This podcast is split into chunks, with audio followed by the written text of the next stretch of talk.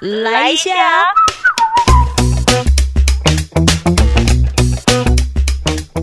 欢迎收揪团来一下，我是九九。今天我们主题呢是揪团来练功一下。如果你是喜欢跳舞的，如果你是很喜欢看表演的，那今天你听到这一集完全是赚到。蒂摩尔古新舞集啊，其实是有一次他们去参加了英国爱丁堡的这个易碎节，对不对？他们一演出不得了，完全让这些国际的这些呃朋友们都好想要再看你们表演。可是因为疫情的关关系，现在留在台湾，让他们就觉得哈好可惜，好可惜。我跟你说，这就是赚到了，各位，他们能够有机会这样多一点点长的时间是在台湾，大家要珍惜好吗？因为疫情解封之后，他们就不见得常在台湾了。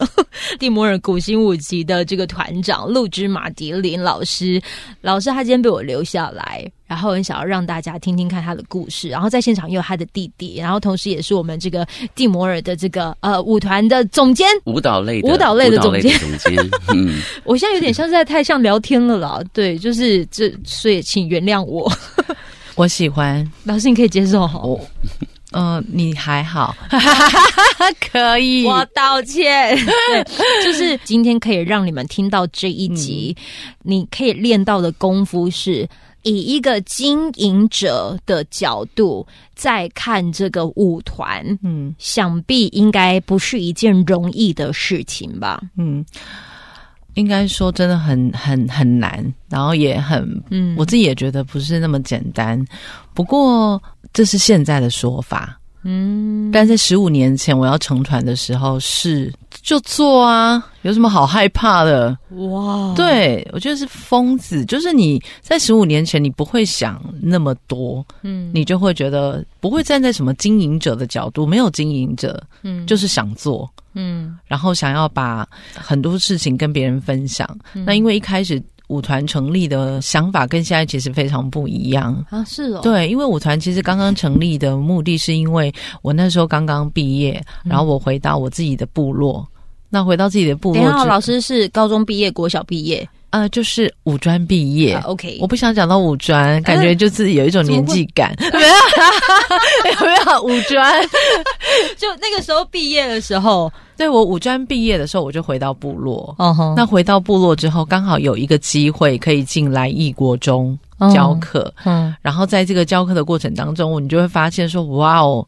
怎么这个原住民的小孩，我自己也是排完组啊，但我觉得他们比我还优秀哎，嗯，他们都好棒哦，所以我那时候就一直在想说，哎，他们这么棒，可是学校的教育体制里面，他们其实可以给他们上的课程其实不是那么多，所以我就自己在想说，哎，那这样好了，我成立一个舞团，每个礼拜六、礼拜天，我就在在他们从来义乡再到三地美乡，我自己的呃。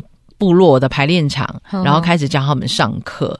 所以蒂摩尔其实从二零零六到二零零九都是做扶植跟培育的，完全没有作品。哦，对，就是说，因为学生要去外面上课要付钱，嗯，然后他们又想要未来要走，想要走跟表演艺术相关的路，嗯，那我那时候的想法就是，我能帮忙的方式就是我载他们来，然后他们就可以学习，然后甚至那个时候我自己没。呃，可能我希望找更多更专业的老师教他们，我也用自己的薪水，然后教他们可以请外面的老师教他们，就这样。等一下啊，我这边想要问一个问题，巴鲁老师，我想要问一下哦，你姐姐啊，就是很愿意用她自己的目前有的资源去带这些学生，再多做一点学习或者是训练，你会不会觉得这个会已经做太多了？以你自己如果是弟弟的角度去看姐姐在做这些，你不觉得她好像做太多了吗？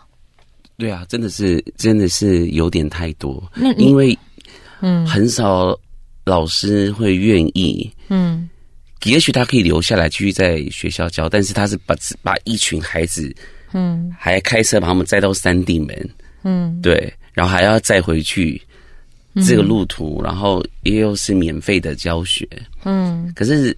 这是其中一个点，就是，嗯，有的时候他们的家长不见得的可以去理解。其实这个过程有很多的，嗯，呃，酸甜苦辣、咸、干、臭，对，真的很多。因为有时候家长会不理解，或者是不支持，那但是孩子又很喜欢。那你站在就是弟弟的这样子的立场，然后你去看姐姐在做这件事情，你会很想要叫他停止吗？因为他那时候在做这件事情的时候，其实我都还在台北念书，然后不然就是已经毕业后也在台北继续跳舞。嗯，那时候我都是从远方看录制自己的姐姐，对。就是觉得当老师好累哦，然后我那时候心里只想说，那我死都不要当老师。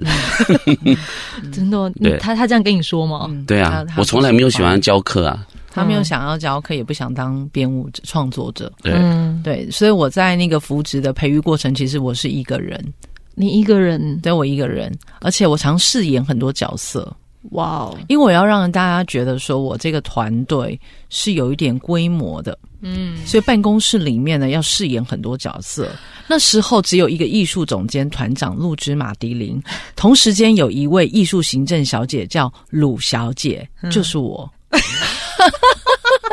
然后嘞，我常常就是因为舞团刚成立嘛，然后其实希望拿到不同的呃竞争型的社会资源，对。然后你又不想要让别人觉得说你好像就是一个人在做这件事，嗯我我想要让大家觉得说我已经开始有那个规模规模的感觉，对。所以我常常很可爱的就是别人电话一来的时候，我就说：“喂，您好，我是鲁小姐，是要找总监是不是？不好意思，那个总监他现在在忙哦，可能要晚一点跟你回复，麻烦你。”留下名字好吗？留完之后，我就是大概我过了一个小时之后呢，我就会回电话给他。哇，你要自己先有做出那个规模的样子。哇，我从开始成团的时候就是这样，就是我很清楚知道一件事情是行政很重要。就是当我在做一个团队的时候，我自己很，因为可能是因为在，嗯呃，我在念书的这个过程当中，其实我有看过我很多的前辈，他们都是从事表演艺术的工作，不管是舞蹈啊，或戏剧，或者是我自己的爸爸本身也是在从事跟表演艺术文化传承有关的。对，那我其实从小看到他们的困境，然后我就一直希望我不要成为他们，啊，所以我就一直。我自己很清楚知道一件事情是行政是呃一个团队的心脏，嗯，所以那个时候我就一直告诉我自己，在舞团扶植培育的过程当中，我我觉得我要找到一个对的人，嗯，所以从二零零六到二零零九，我就是那个鲁小姐，就是呃一个虚拟的行政小姐，对，二零一零年要转型的时候，其实你就会发现说。那个我要寻找的是台湾自己独有的身体，嗯，就是没有的，嗯啊，那个没有，你要怎么创造出来？这个时候，其实舞者非常重要，嗯，你要找一个愿意跟你一起寻找那个不可能的东西的人。老师这句话有点虚无缥缈，哎，嗯，我的虚无缥缈的定义是指啊，你要找。一群团队，嗯，陪你一起去看那个看不见的东西，然后，呃，当然不是不是不是不是模型那啦那一种，我懂我懂我懂，对我是看不见的那个精神，对，要把它具象化，它它它不容易哎，对，所以我刚开始做的时候，很多人说这做不起来啊，那你从做不起来到还真的做起来了，这中间多久的时间呢？OK，真的非常久，应该有一辈子。而且我到 现在还是觉得不够啊！我们每天还是觉得还是要嗯继续继续找这样子。所以从二零，反正从二零一零年就转型成专业舞团，然后这个时候呃开始真的将那个虚无缥缈的状态之下，已经找到一个比较具象的身体语汇。我记得我们曾经去墨西哥演出的时候，墨西哥的塞万提斯艺术节的总监，我问他说：“你怎么会找我们演出？”嗯。因为台台湾去过的团队其实蛮少的，嗯，那我们去的时候，他就说，因为你们的腿够短，他这样直接讲哦，对，哇，他说腿够短，但飞得高，嗯，他说他看到我们的作品的时候，他看到山脉，他看到棱线，所以你知道，我我听完的时候，我觉得。你知道我其实很感动，你会发现说，其实原来你努力那么久的，其实真的有人看得懂，然后真的有人了解。二零一零年转型成小剧场的时候，我们开始走国际演出嘛，再开始慢慢转型成职业舞团的时候，是因为人家说，就像我刚开始讲，他们觉得表演艺术是没有饭吃的。对，我觉得我找人来跳，我是不是有点不负责任？你那个老师的那样子的一个心境，对，又来了。然后我就想说，我要让他成为一个职业舞团。嗯，然后让大家可以在练舞的时候无后顾之忧。嗯，对，所以在那个时候，我记得我们第一次转型的时候，只有只有两个人愿意留下来。哼哼，然后到现在的话是六位舞者。对对，今年又加，原本是四四位，两位变四位。对，然后今年又再加了两位。对，我要跟你们说哦，蒂摩尔古琴舞集的全职舞者啊，你不要以为就好像只是在里面啊，好需要表演的时候啊，扣这些舞者啊一起出来表演，不是他们。的那个时间，他们是要打卡上班的，是全职舞者要打卡上班，然后他们中间就要开始做各种的练习，而且他们在练习之前还要先就是打扫环境。对，这然后几点下班？我们六点下班。对，啊几点上班？九点上。对他们要打九点的卡，然后六点的下班卡。台湾是不是很呃不多？台湾台湾真的不多全职的舞团。嗯，对，台湾的全职的舞团大概就是像云门，嗯哼，然后南部的话，中南部的话，应该就是我们，嗯，对，因为大部分台湾的团都是半职业性的舞团，说何谓半职业性？是他可能你来上班可能四个小时，对，排练，嗯，就只有否排练，嗯，然后。他可能一个月给你一万五，嗯，到两万，嗯，那剩下的时间就是你可能要去找别的课教，对，所以台湾的舞者大部分都是这样的状态，嗯，那其实那时候，呃，嗯，后来我姐说要把薪水调那么高的时候，我也是吓到，哦，后来我们只是想说，那就是让舞者好好专心跳舞，好好专心练功，陪我们一起去创造一个。跟全世界都不一样的身体，所以才会把薪水拉的到一个层级，让大大家可以安心的去跟我们一起创造，然后跟把把功练好。这样，好喽，大家有听到喽？经营者这个时候他必须要麻呃想的或者是苦恼的一件事情就是钱哪里来？真的很辛苦的过程。就是，可是我觉得说，当你做到一定等级的时候，其实这些也许都会源源不绝的来。可是前提是你必须要有有有那个潜那个叫什么啊？沉淀期是是这么说？潜伏期。那讲到这边，你刚你是眼眶红是泪还是？我是觉得真的很累哦，对，嗯，就是因为，因为其实你很厉害的是经营者，我觉得他要让身边的人留下愿意，就是跟你一起拼命。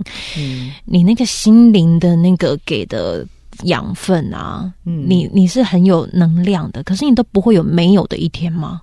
我常常没有啊，但我也要常常去找。嗯，在很累的时候啊，你你你用什么方式让自己放松一下？呃，以前可能会用按摩，嗯，就是呃身体非常劳累，然后要按摩。你看，连现在听这种讲话的声音都觉得你好劳累哦。然后，但是呢，嗯，最近我找到一个新方法，什么方法？擦油漆啊？擦油漆？刷油漆吗？是啊，哪里的油漆？我自己家里的油漆。嗯，我把我家的客厅啊。重新刷了一遍，嗯，你知道我怎么刷的？就是比如说，我先刷厨房，嗯，我本来想说我做不到，嗯，但是我就想试试看，嗯，每个礼拜一我就刷一次，嗯，好刷，慢慢刷，嗯，然后在刷漆的过程当中，嗯，你在沉淀你自己。你知道我刷完，就是每次我刷完一个区块的时候，你好像把你心里的一些嗯。不开心或者是不顺心。透过在刷油漆的过程，好像慢慢的有点像平复自己的心情。嗯，对，所以我家就擦了三周，我把它擦完了。哦，好棒哦！对，我觉得，而且最近我常常会分享给我的舞者啊，或者是我们行政说：“哎，我最近有找到一个方法，你们可以擦油漆。我是一个很爱分享的人，就是在我的生活过程当中，我对很多的事情，不管是行政啊或者舞者们，我从来不会藏我内在的想法。老师真的很爱分享。我记得我们第一次见面的时候，就是拍那个屏东 I show，就那个文化处去年不是有那个拍了一个影像的那个节目嘛？然后就是拍了那个的过程当中啊，因为我那时候真的是访问到老师，不有太兴奋，然后肚子很痛。嗯，他就在分享了一个就是贴布，然后还帮我做按摩，完全不藏私的，就是啊，九九你怎么啦？来，我帮你啊，按这个地方。然后就 对，就是我先跟你们讲一件事，就是说呢，在我的办公室后面有很多不同的器具，跟不同的药膏。好，所以呢，只要啊，很多编舞家曾经有有一些编舞家或者是舞者，只要他们说，哎，老师有贴布吗？或者是哪里不舒服啊？因为我很在，因为我觉得人要身体舒服，嗯，你在跟别人对话或过程中，我觉得才会很很很开心，嗯，对，因为其实舞团就像我另外一个家一样。嗯，所以我就会常常说，每一个人进来我的我的区域里面，我都很希望他们可以很舒服，然后很开心。嗯，对，说我我什么都有，连什么精油啊，或者是什么，对，然后按摩啊，胃散呐，对，就是反正会有一些东西，B 群呐，哇塞，对对对，就状况不好的时候，如果我看到舞者状况不好，我大概也会，我也会去跟他们讲说，哎，你今天好像有点，是因为生病吗？还是因为什么原因？做呃做表演艺术这份工作，它已经不是工作了。嗯，它是你知道，当你年纪越来越，虽然我还我还算很年轻，嗯，可是你会发现说，其实你都不知道你什么时候会有没有明天。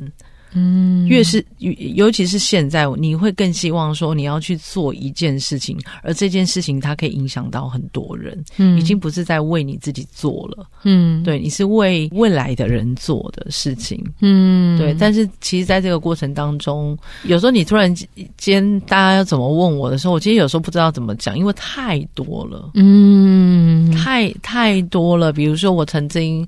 呃，可能卖过车子啊，嗯，然后我可能曾经一定要贷款啊，就是做了很多，把你身边的一些资产都卖掉，对对，然后我才能够做团队，嗯，但是我觉得。在这个转型的过程当中，我当然也找到一些经验。嗯，就是在舞团，其实以目以舞团目前的状况来讲，其实我们百分之七十的经费还是来自政府的资源。嗯，那政府的资源不是他要给你就给你，对你还是属于竞争型资源。嗯，所以你必须每一年要透过很多不同的竞争，嗯，不同的计划的撰写，让别人看到你的独特性跟能力。嗯，所以对我来，对我而言，我觉得我。我我们要做的一件事情，就是其实你一直努力要去做，嗯，然后去去拓展你不同的呃能力，比如说像今年，嗯，我们因为疫情，其实我们出不去，对，那在出不去的时候，我们怎么样能够让自己持续下去？嗯，所以那个时候我就一直在想，就是说，因为这几年其实有非常多的策展人，对。他们非常喜欢来到我们的部落。嗯，所以我就在自己的排练场呢重新整理过之后，我把三楼弄成咖啡厅。对，然后这个咖啡厅呢，就是呃。透过这个咖啡厅，大家可以认识表演。所以以舞团现在目前的状况来说，我们其实有很多不同的方式，比如说旅行社他们会愿意想要来舞团预约深度旅游，对，像算是深度的那个部落的旅游。哦，那他可以呃一个半小时做部落导览。对，这个部落导览是用耳机导览。哦，因为你要用耳，以前我。部落常会有部落导览，然后一次人次可能三十到四十，然后都要拿麦克风。我不喜欢，因为我是部落的人，我知道那种感觉。然后我想要跟每一个人分享部落的故事跟生活，所以那时候我就跟行政说，我们就把它十五到每一个团只能到十五到二十，而且一定要带耳机，嗯，然后透过耳机导览之后，他们进入我们的排练场，我们演了三十分钟的作品，嗯，那演完之后，我们必须要二十分钟的对谈，嗯，他们不认识表演艺术，我希望透过这个机会，他们认识表演艺术，嗯，然后吃呃看完演出之后呢，他们再走到三楼，嗯，开始分享我们的呃可能中餐或者是下午茶，嗯，而且蒂摩尔咖啡台面上大家所看到的，嗯，呃，比如说咖啡啦，或者是饼干啊、蛋糕啊，都是跟部落的人一起合作的。变成一个大家的平台，嗯，我们透过这个平台，可以让大家可以更认识我们，嗯，而且我觉得有一些人透过这个机会，大家更知道蒂摩尔其实需要被协助，嗯，他们会透过这个机会做赞助，嗯，那另外一另外一种人就是比较大众，他们可能透过咖啡厅，他们本来只是想要喝个咖啡，嗯，可是透过这个咖啡厅的营造。他喜欢表演，嗯，他开始买票，嗯，进剧场看我们的演出，嗯，所以其实，在这几年的过程当中，我从扶植培育转型成专业舞团，到现在的职业舞团，嗯，对我来说，我只能说这是我的命啊，就是我非常喜欢这份 这份工作，就像刚刚九九讲的，就是我必须要常常做。别人的心灵导师或者是什么？其实我觉得不是，是我觉得我有一群非常情投意合的伙伴，嗯，然后跟着你一起，对，跟着我一起。我我现在试着拉拉出来，可以让大家听到几个很有趣的面相哦。就是经营者，你可能要尝试一件事情，你要帮自己不断的开外挂，嗯。然后那个开外挂就是以你们的那个精神为中心，嗯，开始做各种延伸，不管是可能一个一个空间的营造，或者是一个咖啡厅的营造，甚或是那种连连他们也可以想得到，可以结合部落，可以进行一场深度旅游。如果你本身已经有了一个会开外挂的这种特质，那也许你已经离经营者不远了，还是不一定，不一定这么说。我觉得开外挂是第一个，嗯。就是他要有这个潜能，但是因为每个外挂都会遇到不同的困难跟困境，你要愿意去跟别人做沟通跟对谈。如果你不愿意，基本上你很难继续延伸下去。哇塞！我觉得啾啾讲的那件事情，我是非常可以认同。就是你同时可以开很多外挂，但是这个外挂是你可不可以继续延伸？你可不可以继续？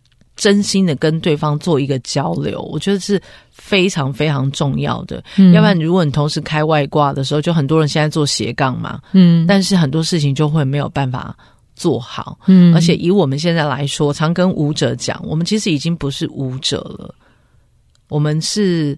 我们相对性的其实拿到不同的社会资源，嗯，所以我们其实是有社会责任的，嗯，我们的社会责任不是只是跳，我们我们要跳舞的目的是什么？嗯，不是跳的很漂亮，哎，我们的舞者现在做的事情，其实你看哦，他们有学非常多蒂姆尔部落的古谣，对，那这些古谣。很多老人家说，其实他们不只是专业剧场的舞者，老人家说他们甚至可以当文化的传承者。嗯，我觉得这件事情真的，如果自己讲会觉得有点尴尬，但是如果是部落老人家跟你们讲，那我觉得这件事情是我们真的是有责任的。嗯，所以以蒂摩尔。给社会大众一个温暖，然后给社会大众一个看见历史的一个平台。嗯，对，其中一一一个历史，而不是全面性的。我不敢讲全面性，但是至少我可以把某一个传统、某某一个文化、某一个历史，把它慢慢的呃记录下来。同时间，我还可以转译成。现代性的语汇，嗯，对，而那个现代性的语汇已经不是只是表演了，嗯，它还有生活。有机会你们真的可以去一下山地门乡。因为那个山地门像我跟你们说，那个蒂摩尔古新舞集啊，他们他们这有个部落叫做蒂摩尔部落，对，就是山地村蒂摩尔部落，对对对对对，是是真的有这个地方。然后你可以直接去搜寻啊，你真的让自己走一遭，你去完之后，你真的会对那边整个的那种舒服感，还有就是他刚才说的，就是有国外的朋友看到他们的五座，为什么能看到山，为什么能看到棱角？你到了那个地方，你一定就会知道，你今天也许透过纠团来。一下的这一集啊，你听到原来经营者他可能想的面向是这么的庞大，可是庞大之余，他是每一个都很很很很正直的正中那个红心点的，去告诉你说，你也许可以在开外挂的同时，你你还要再做各种延伸，他才有整个经营的团队活下来的可能。嗯，谢谢大家，也感谢谢啊，谢谢我们的陆之老师来分享今天的故事，拜拜，谢谢啾啾，拜拜。这一段的节目就在这边告一个段落，非常感谢你的陪伴聆听，也欢迎你可以订阅我们的节目，这样子当热腾腾的节目上架之后，你就可以收到最新的通知。希望未来的日子里都可以跟你相约在纠团来一下，用这个随选广播节目陪你开启美好的一天吧。我们下次见喽。